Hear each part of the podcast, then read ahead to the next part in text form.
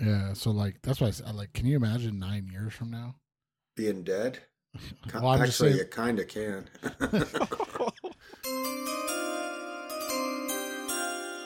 Welcome, one and all, to episode 176 of the original Draft Breakdown Podcast. I'm your host, Seth Cox. With me tonight, my co host, Justin Higdon. And Justin, it is officially official. Uh, we're recording the 16th of January. The deadline has passed for all underclassmen to declare. They now have three days to change their mind. And the full official list of underclassmen approved for entry by the NFL will be- released on January 20th.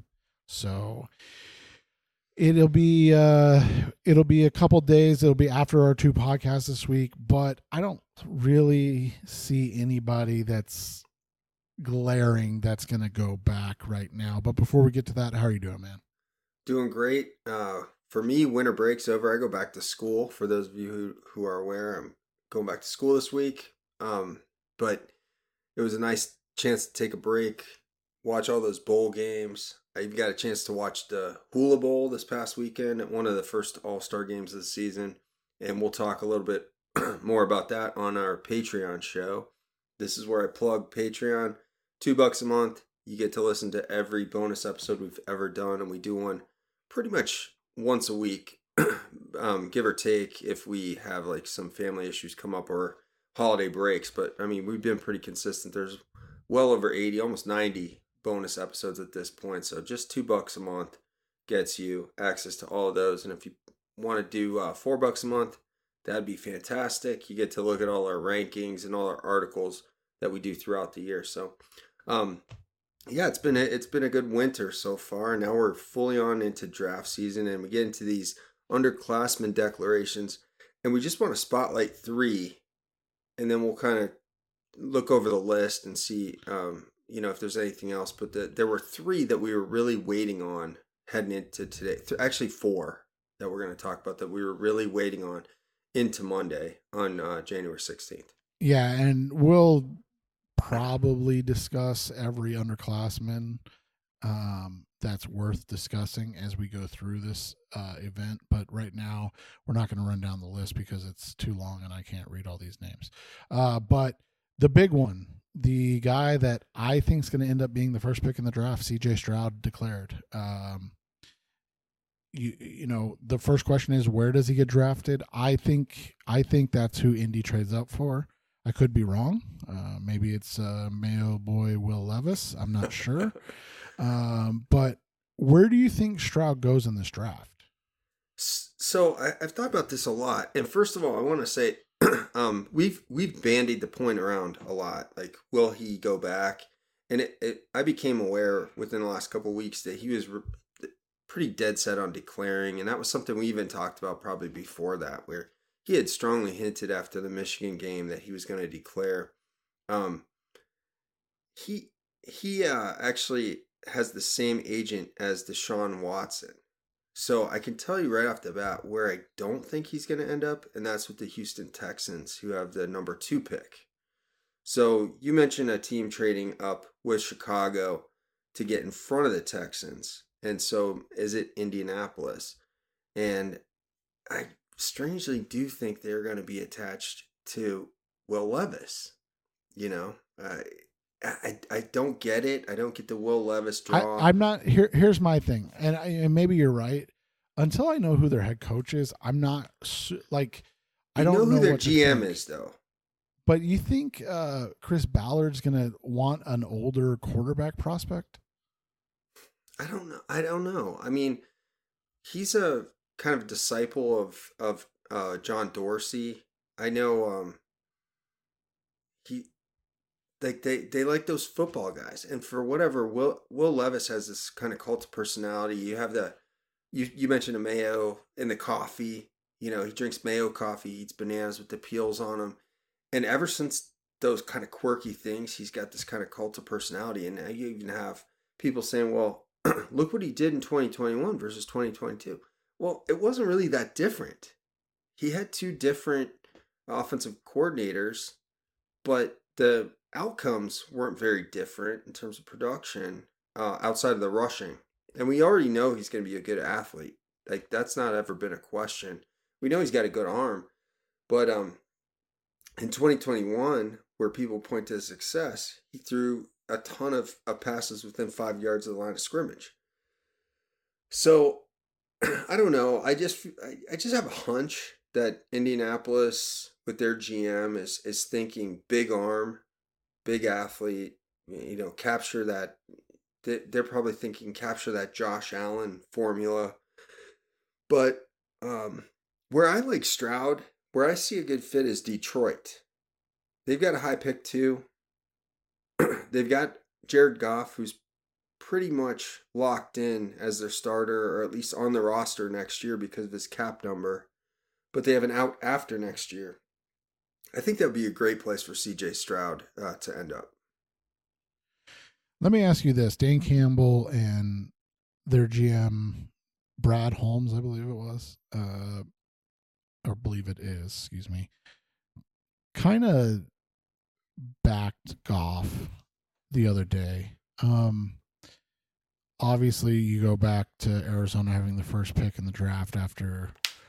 right, Josh is our guy. Right. Uh, so, I mean, words mean nothing, but do you think they're playing it this way to see if if he can fall to them and they don't have to move up or or if they are they going to sit and wait like i'm really interested to see how this all unfolds because mm-hmm. i feel like if indy goes up which they probably will early in the process if they're going to do it like they're not going to wait till draft day and potentially get outbid if they feel like Levis, Stroud, Young, whoever is their guy. Like they have to go get their guy, especially with the carousel of quarterback crap that they've had the last three seasons, you know, between, I mean, you, you can even go four if you really wanted to.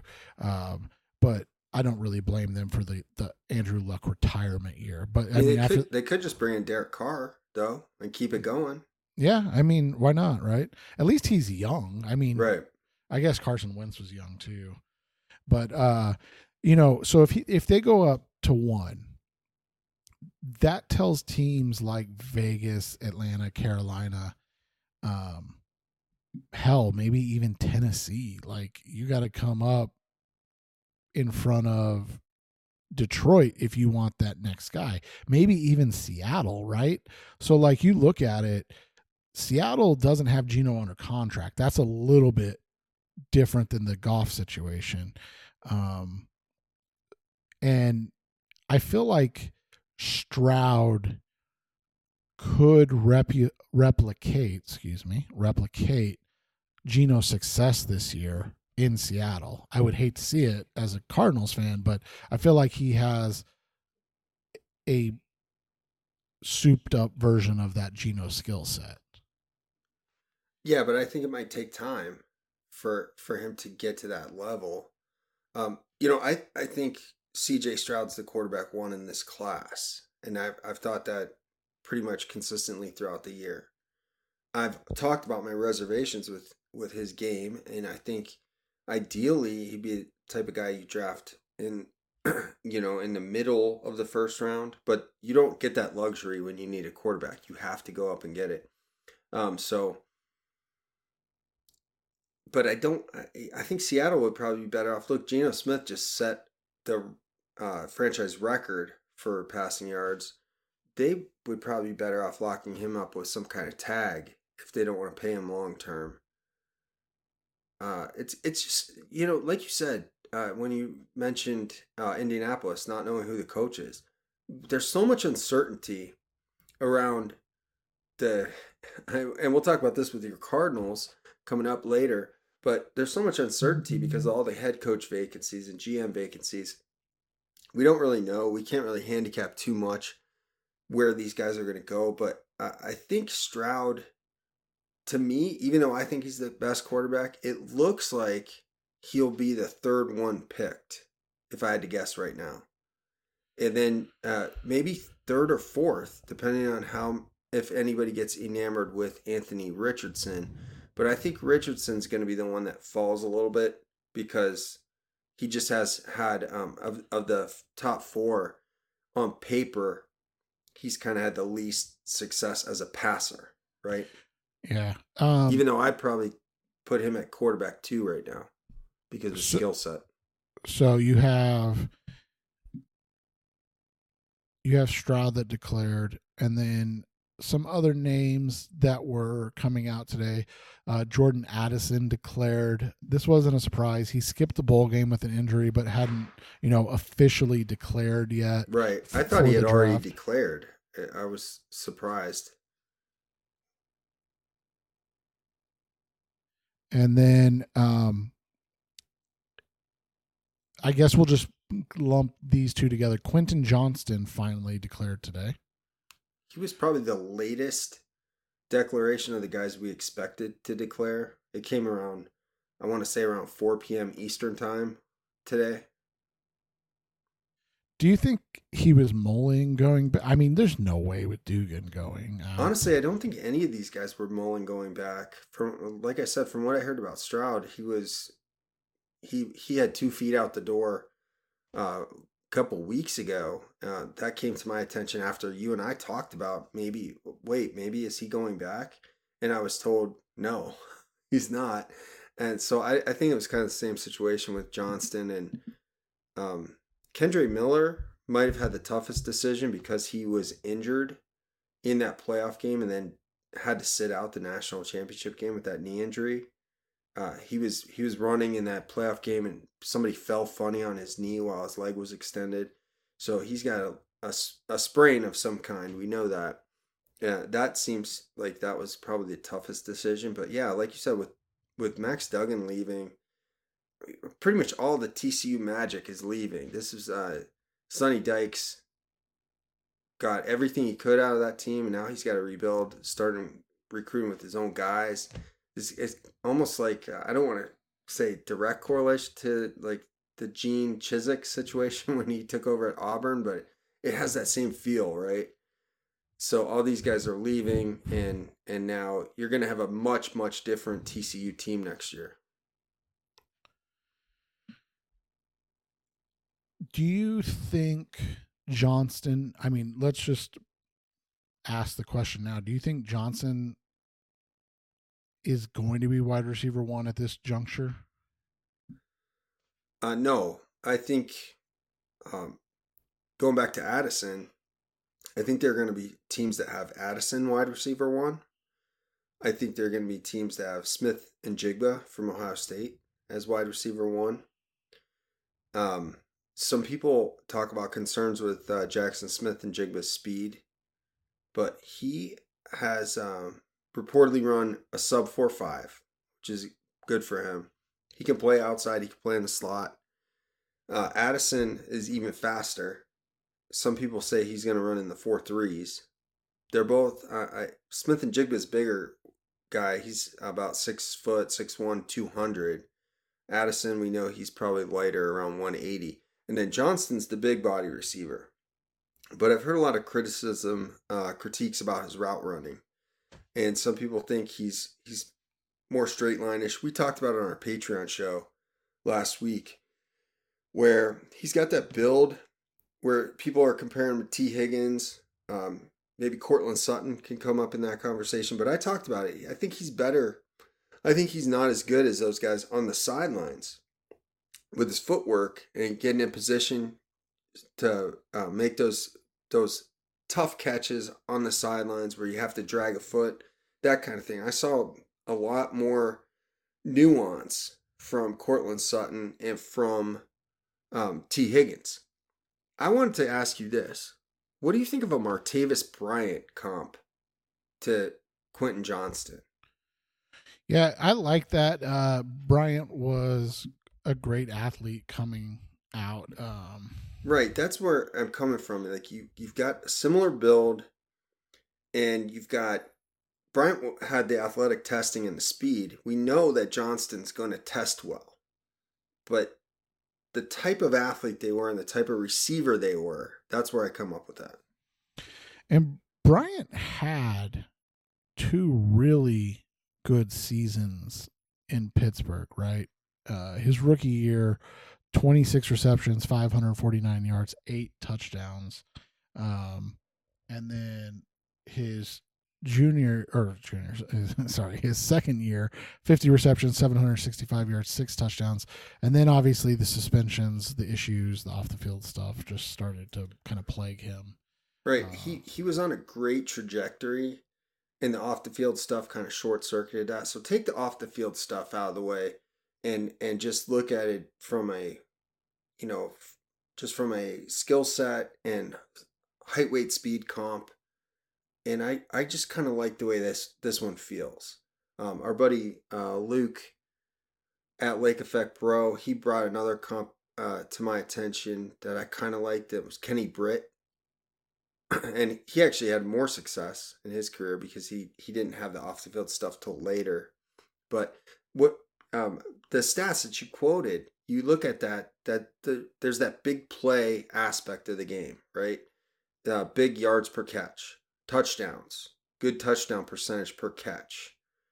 Uh, that's the kind of player I think Quentin Johnston can be. And if uh, if you all have been listening and following along all season with us, and uh, especially the patrons, know that uh, I actually am pretty high on Quentin Johnston.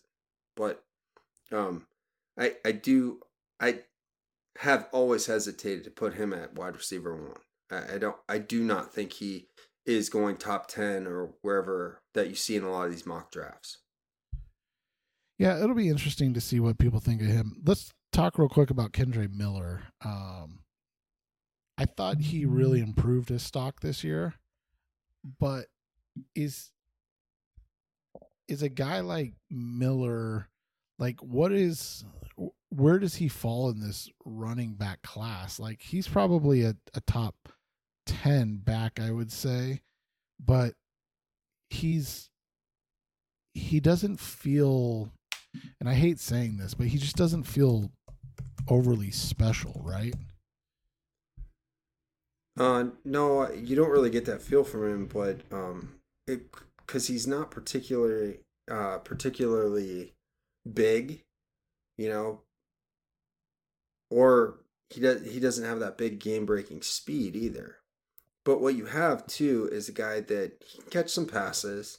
Uh, he only had 16 catches this year, but for college running back, that's significant. He had over 1,500 yards. He has the yards per carry that we like to see, right? In his career, he's averaged over six and a half yards per carry.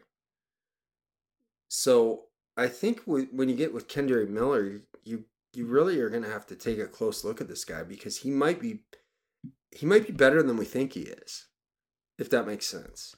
Yeah, I'm just it's curious because like you look at and and this isn't my board or anything like that, eh, but like you look at running back rankings and you've got you know Bijan and and Gibbs. We've talked about that mm-hmm. before. Mm-hmm. Like those are going to be one and two on almost unanimously. Like somebody's gonna flex somebody else, but but after that you have Zach Evans, who I really like, Zach Charbonnet, who you really like. Then you got yep. guys like Tank Bigsby, De'Von Achane, you've got Sean Tucker, you've got uh, you know Mohamed Ibrahim, you got Chris Rodriguez. Like you've got just so many guys in this class.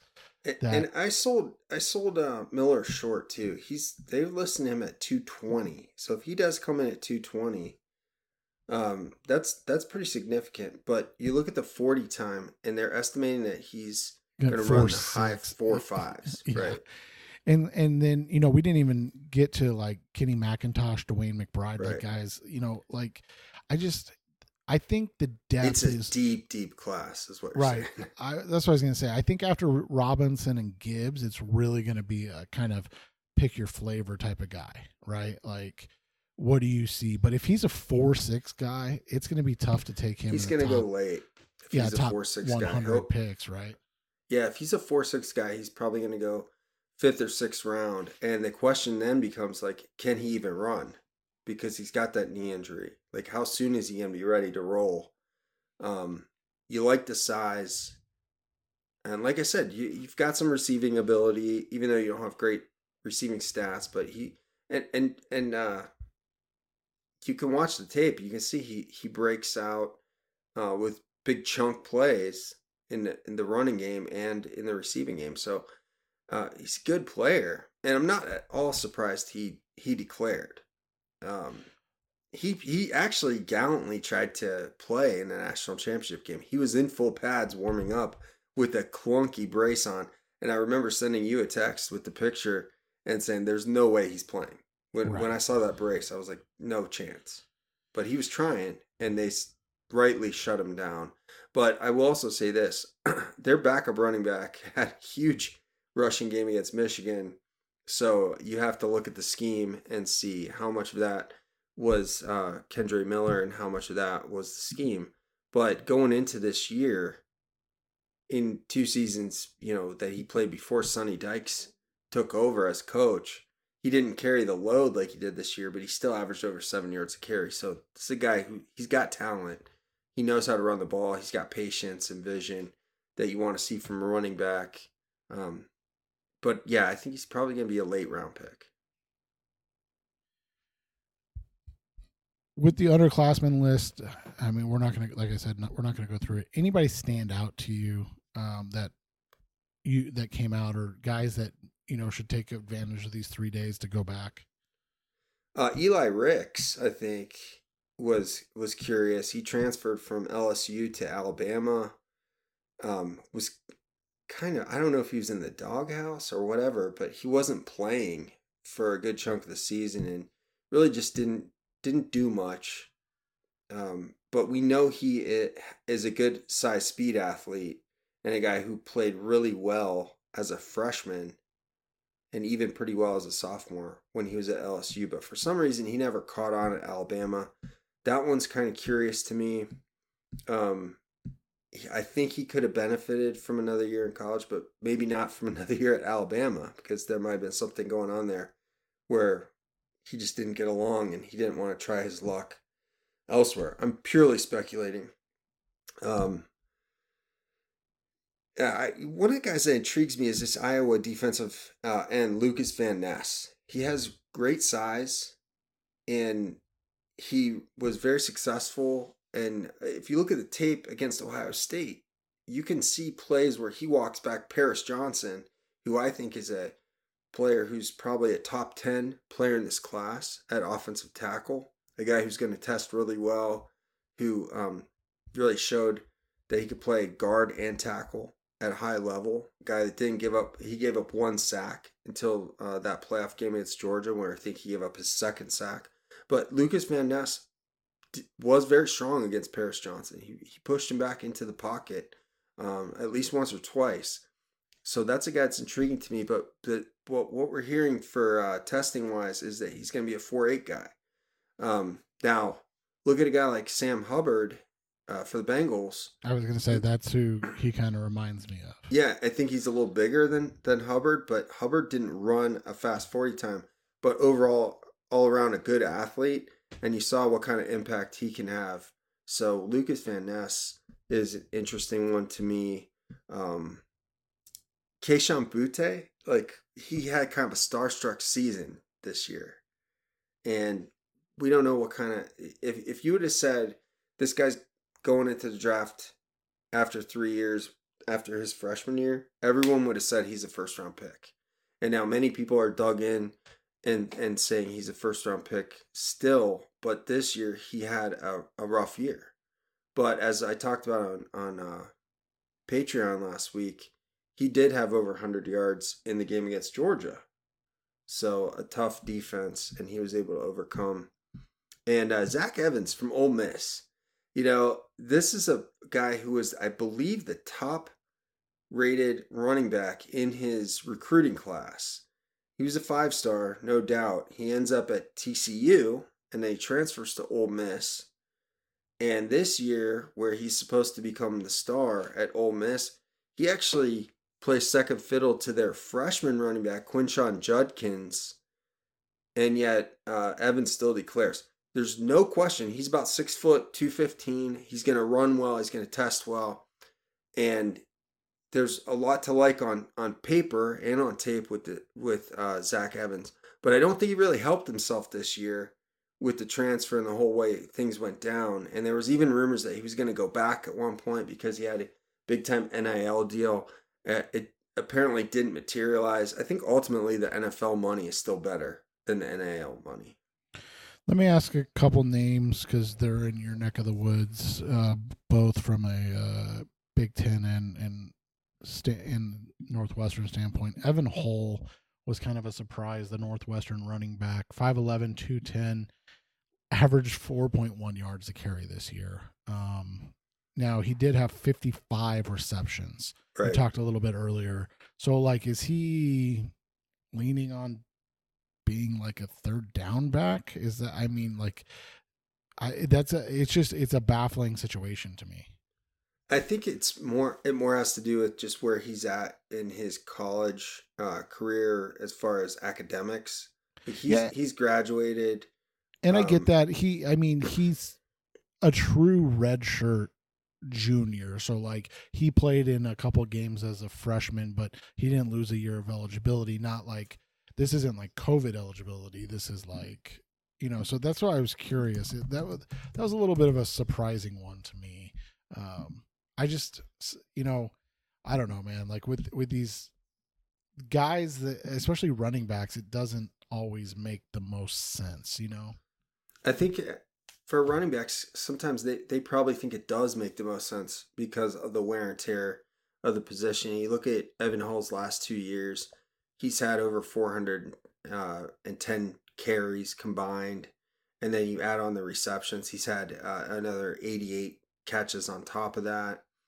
And honestly, the production that he's put up at Northwestern, where this this program has not been good for the last couple of years, and um, the year before, over thousand yards, five point one a carry with thirty three catches, uh, nine total touchdowns. The year before that, he played in that shortened COVID year. He was at, he averaged over eight yards a carry. So I think there there's a lot to like about Evan Hull's game and the versatility.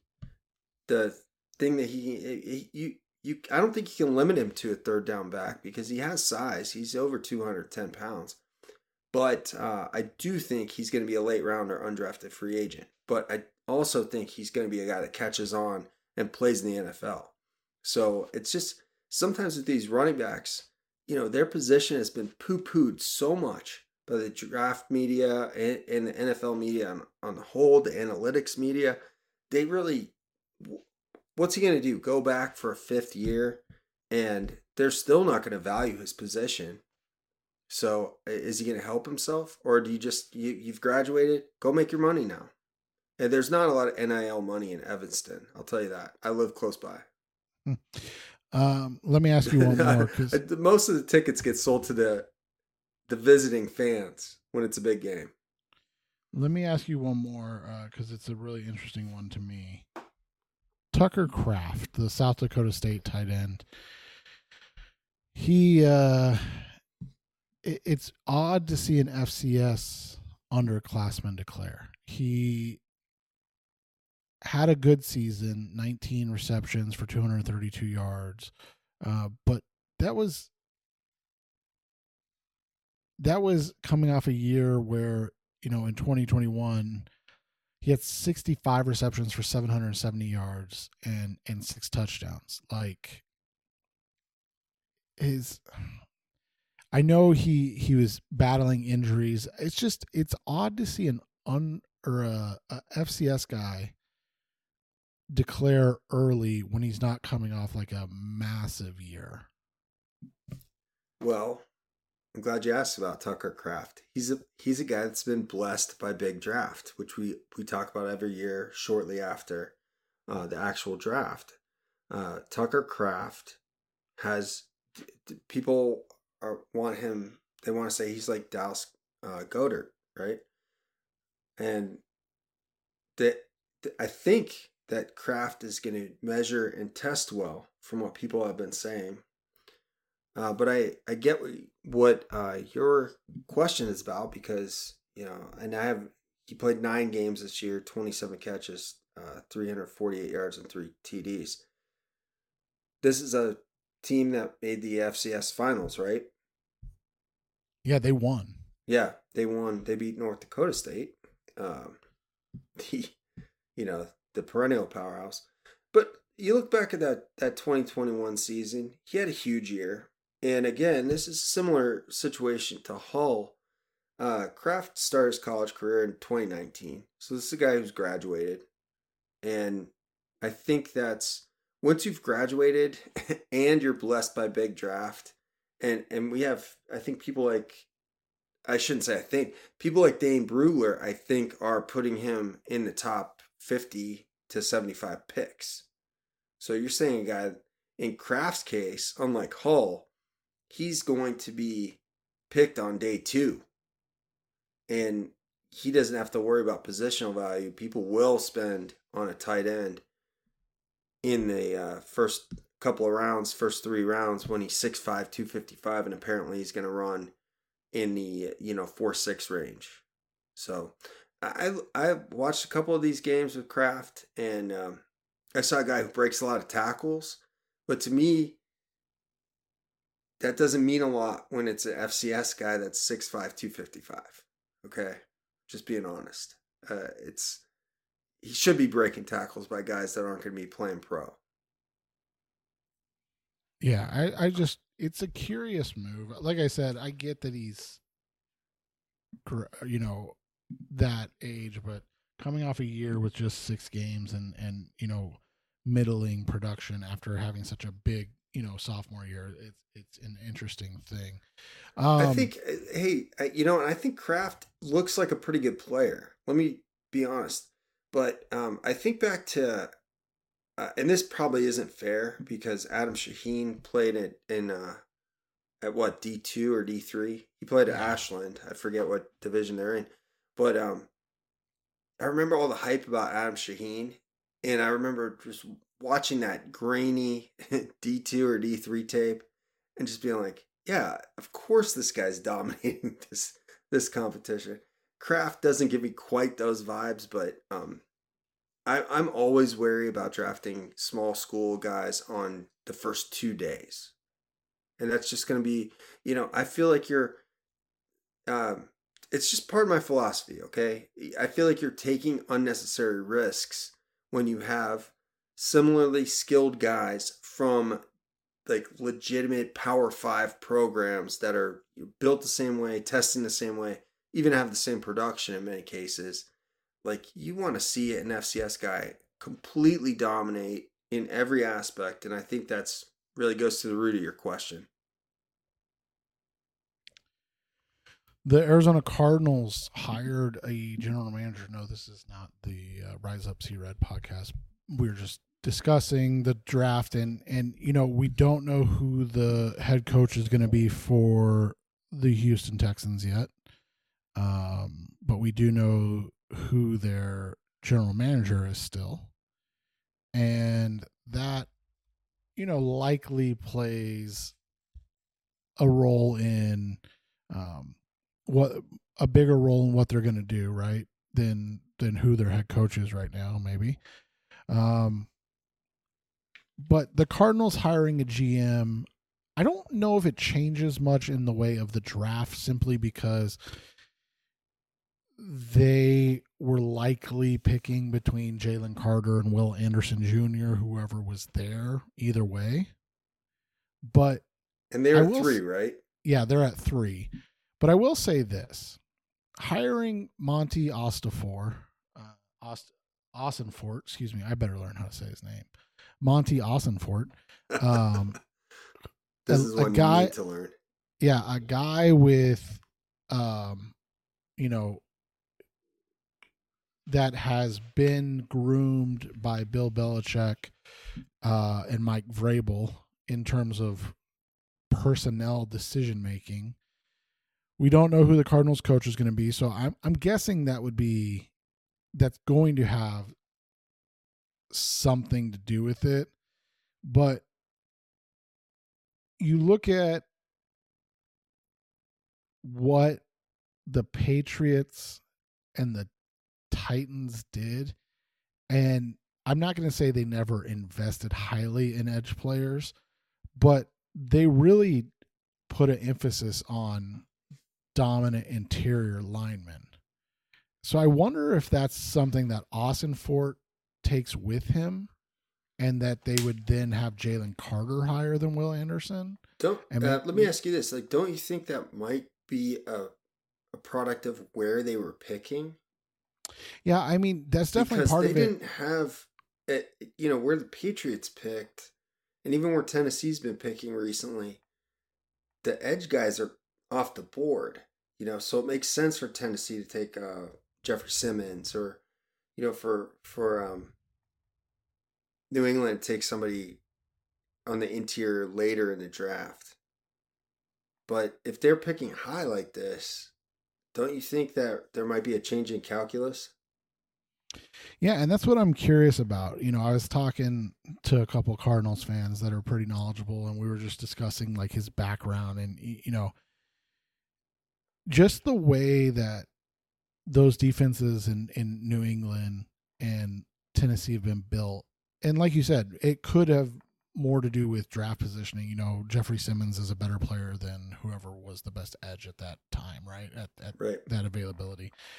But And you, and you look at uh, Tennessee takes uh, Harold Landry in the second round. He he became a pretty good pass rusher for them, at least for part of the time he's been there. Right. And so that's what kind of interested us. Like, would that be their philosophy there? Like, would they potentially go interior and and build that front and and continue to you know that and so that's what's going to be interesting because i i mean and this will get us to the hot takes the other thing that's really interesting is how split people are on Jalen Carter's uh, value. I'm not going to say his ability. I'm going to say his value. If Now, that do makes you sense think- to you guys. Yeah, right. And we we've talked about Carter a lot, but before we get um, to the hot take, do you think that um their GM hire gives us does this give us any kind of tip to who they want as, as their head coach? Do they want Brian Flores? So what I've heard, and you know who knows what's going on, but what I've heard is that they're still in on Sean Payton. Uh, they weren't Okay. really scheduling any. Um, they weren't really scheduling any head coaching um, interviews until they had this. If they hire Payton, is there a chance they keep Vance Joseph? No, Payton's allegedly bringing Vic Fangio with him. Okay. So then, that- so then let me have ask to you look this. at you know if Payton's the top guy, who's Fangio? Who Right. who's Fangio's top pick for defensive player? Well, that's what that's what I was going to ask you as as somebody that's been around him when he was with the Bears.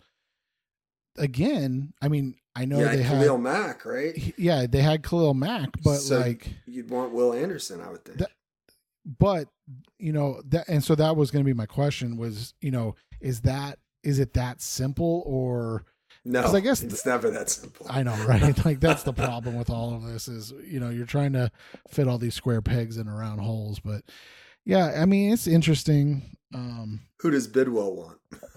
oh god who cares but yeah i mean and and that's the thing is you look at fangio in his career Mhm. i mean you know in houston and then in san francisco they drafted i think that's when they drafted aldon smith if i remember right okay.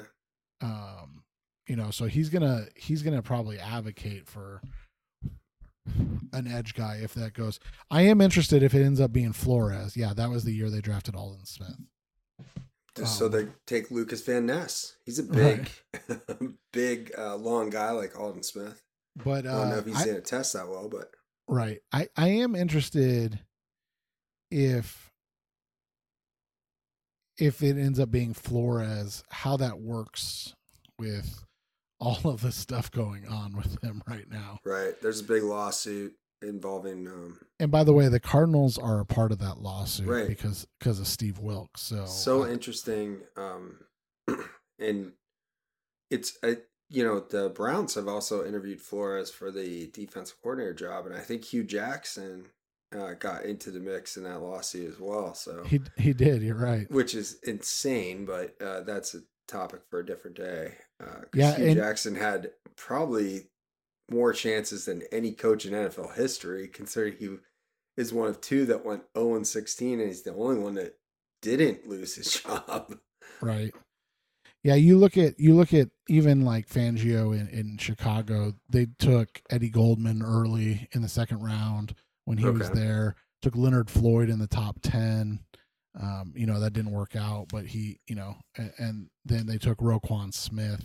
Like you know, he's a if he gets if he gets any uh say in anything, I think he's gonna be It's crazy to think that a team drafting third overall and say two quarterbacks go in front of that team this year in this class wouldn't just auto pick Will Anderson, in my opinion. I know That- that, that you and I agree with that. yeah. That's my call too on that. Like So- he had one of the greatest college football seasons of all time as a sophomore.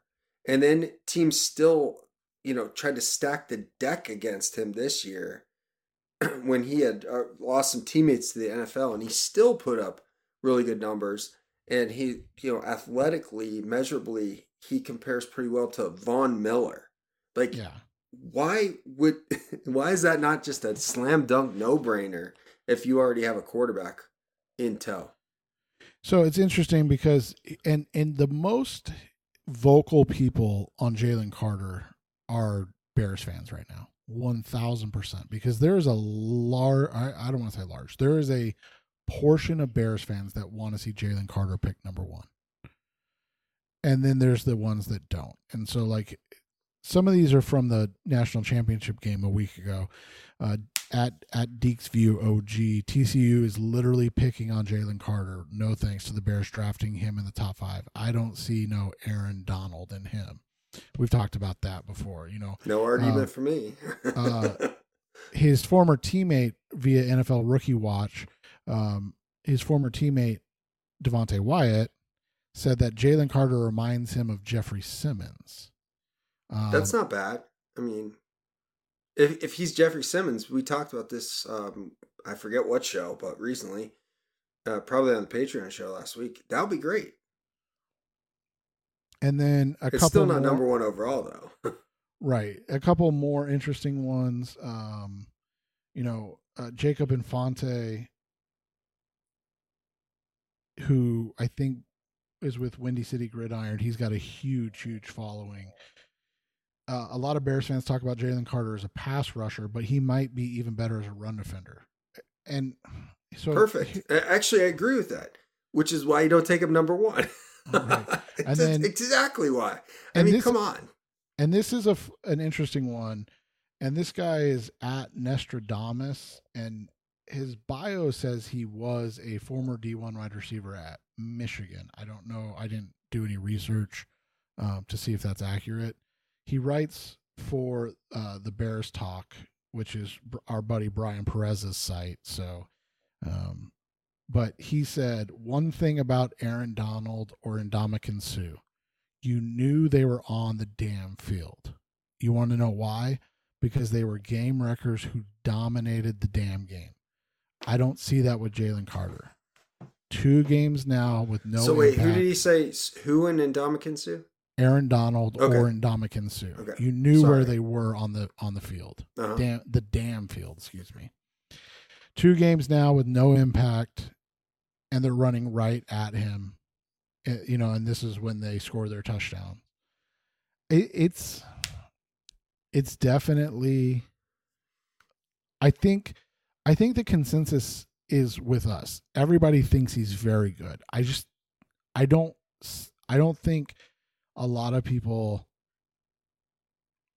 agree that he can become a an elite interior pass rusher. And when you talk about we've talked about this before, obviously. You know, when you talk about Ndamukong Suh, um, you know, early in his career, we're not going to talk about, you know, now because that's ridiculous, but we're talking about a guy that's uh, you know, a four-time all pro. Four times. Not not once or twice, four times. Or sorry, five times. Sorry, five times. So even more than what I was saying. Um, his snap counts for the first seven seasons of his career were over 80%. And by the way, season 9 and 10 were over 75%. He didn't drop below 70% of snaps played until he was 34 years old with the Tampa Bay Buccaneers. And he still had six sacks. And and this year in you know only 8 games, but in those 8 games he played 35% of the snaps for Philly. And he's 35 freaking years old, man. And he joined the team mid-year. And so when you look at Ndamukong Suh, and then obviously you can't compare anybody. Uh, like we did this with Quinnen Williams. Like nobody's Aaron Donald. He, they're just not. You're not drafting. You're not drafting a seven-time All-Pro and a three-time Defensive Player of the Year. You're not. It's not happening. I'm sorry. It's just not. If well, it happens. Also, by the way, I mean look at Suh. We talked about Will Anderson's huge uh, sophomore year and Ndamukong Suh, when he was a senior, he had 20 and a half tackles for loss and 12 sacks. He was a Heisman finalist. Right. And then, so you look at Donald. Donald's least amount of snaps, percentage wise, 67 when he was a rookie. Every year since, he's been over 76%. And in his last uh, five seasons, he's never been, or sorry, his last six seasons, he's never been below 82%. Like that's the expectation level if you're going to get these guys. And we talked about Quinnen Williams the other day. Great breakout season, 12 and a half sacks. Um, he did not. And, and, and this was his, first, fourth year, correct? Yeah, fourth yeah. year, first team All Pro, Pro Bowl, first one. Great, great season. He played a career high 65% of the snaps. And and don't get me wrong, like fantastic season. But if you're gonna get a guy, if you're gonna say that uh, Jalen Carter ends up being um, Quinnen Williams level, which is really good, by the way, AP All Pro and everything, or Von Miller, I I want a guy that's going to play eighty plus percent of the snaps every season. I think like, what's important is if you're going to be the first pick overall, it can't be a slow burn anymore. That's not possible. So with Quinnen Williams, it's fortunate, you know, he's picked third overall in that draft. And maybe it's a slow burn to get where he is, but you can't, and it, it worked out fine, okay? But you can't, it can't be a slow burn if you're the number one pick. The criticism will be too harsh the media is going to be too rough. Chicago is a huge city, a rabid sports fan base, and they're not going to accept a defensive tackle being taken number one overall and not being successful immediately, not being impactful immediately, which is what we did see out of uh, Ndamukong Suh, who had 10 sacks as a rookie, and out of Aaron Donald.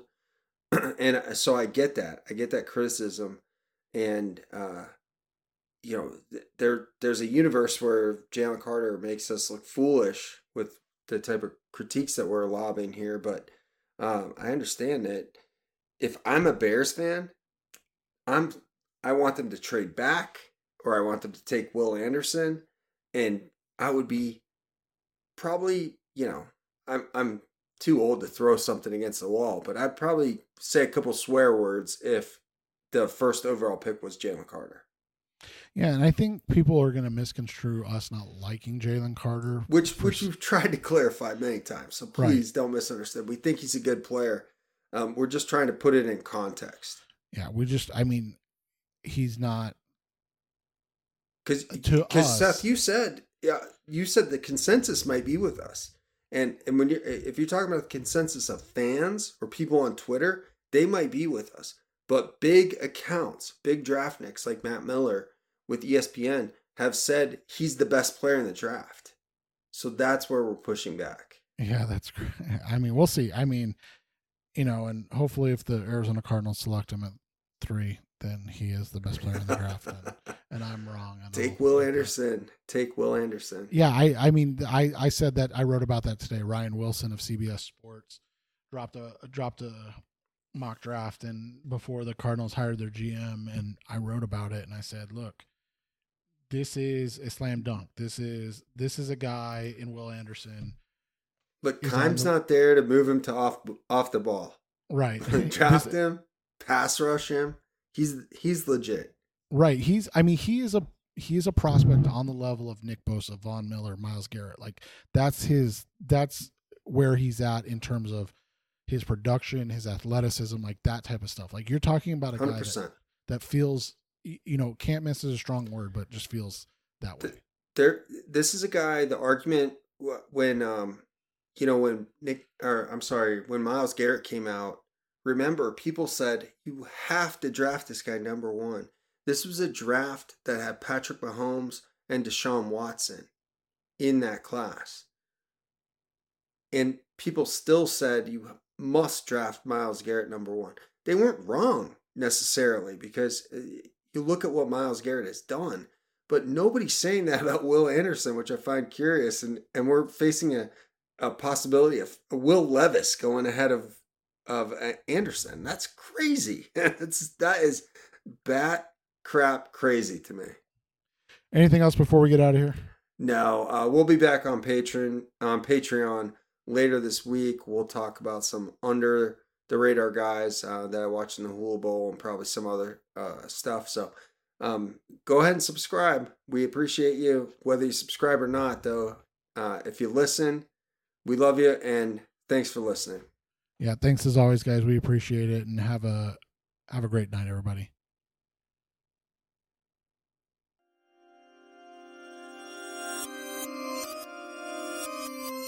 We need to do an outro at some point. That just something kind of what I hear in other shows is where they're like, uh, you know, uh, subscribe and give us a five star review. Sign up for our Patreon. It's two dollars a month for our bonus episodes. Four dollars a month for all additional content. Something like that. Yeah, we should work on something like that. That could be it right there. A read, yeah. That's it. Exactly.